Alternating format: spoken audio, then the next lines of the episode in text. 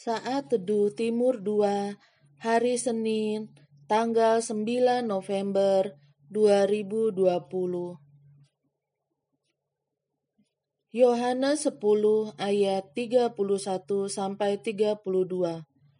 Sekali lagi orang-orang Yahudi mengambil batu untuk melempari Yesus.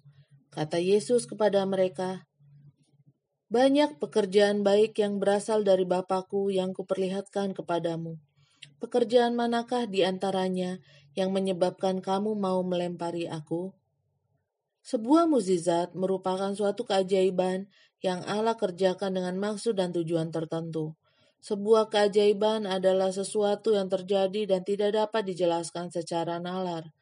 Kristus melakukan minimal 35 mukjizat dalam Alkitab berjalan di atas air, menyembuhkan, melipat gandakan roti, dan mengubah air menjadi anggur, dan bahkan membangkitkan orang mati. Mengapa Kristus melakukan mukjizat begitu banyak? Apakah dia melakukannya untuk membujuk orang-orang percaya kepadanya, atau untuk memperkuat iman mereka?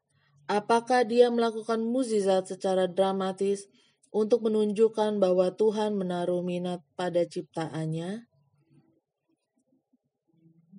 Jawaban sederhana, iya. Yesus melakukan mukjizat untuk memuliakan Allah. Dalam Yohanes 4 ayat 34 tertulis, kata Yesus kepada mereka, "Makananku ialah melakukan kehendak Dia yang mengutus aku dan menyelesaikan pekerjaannya. Mujizat terbesar adalah fakta bahwa Yesus yang adalah firman menjadi daging dan tinggal di antara kita. Dia adalah ekspresi yang terlihat dari Allah yang tidak kelihatan. Kehadiran Yesus adalah mukjizat itu sendiri Kehadirannya merupakan mukjizat dan jalan keselamatan dan kehidupan bagi kita.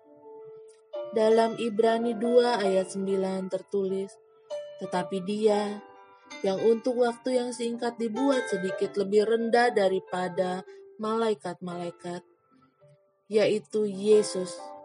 Kita lihat yang oleh karena penderitaan maut dimahkotai dengan kemuliaan dan hormat supaya oleh kasih karunia Allah ia mengalami maut bagi semua manusia.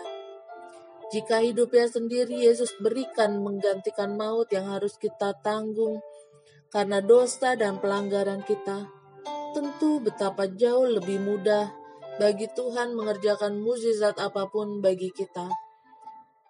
Tuhan memang tidak selalu melakukan mukjizat di setiap permohonan dan keinginan kita tetapi jangan meremehkan kekuasaan Tuhan. Di saat yang lain kita membutuhkan mukjizat. Janganlah terkejut jika mukjizatnya lebih besar daripada yang dapat kita bayangkan. Banyak hal-hal yang kita alami setiap hari tanpa kita sadari, kita anggap sebagai rutinitas semata. Padahal, jika kita merenungkannya, itu adalah keajaiban dan anugerah besar dari Tuhan bagi kita. Bangun di pagi hari ini, masih Tuhan anugerahkan nafas kehidupan, terutama di saat pandemi ini banyak orang yang meregang nyawa bahkan bernafas harus memakai alat bantu. Masih memiliki keluarga yang saling mendukung, baik suami istri, anak-anak, adik kakak atau orang tua yang masih kita miliki, karena banyak orang kehilangan orang yang dikasihinya dengan tiba-tiba masih memiliki usaha atau pekerjaan di tengah kondisi pandemi dan resesi ini. Dan masih banyak hal lain yang Tuhan anugerahkan dan untuk itu sudah selayaknya kita selalu bersyukur kepada Tuhan. Saudaraku, selamat beraktivitas hari ini.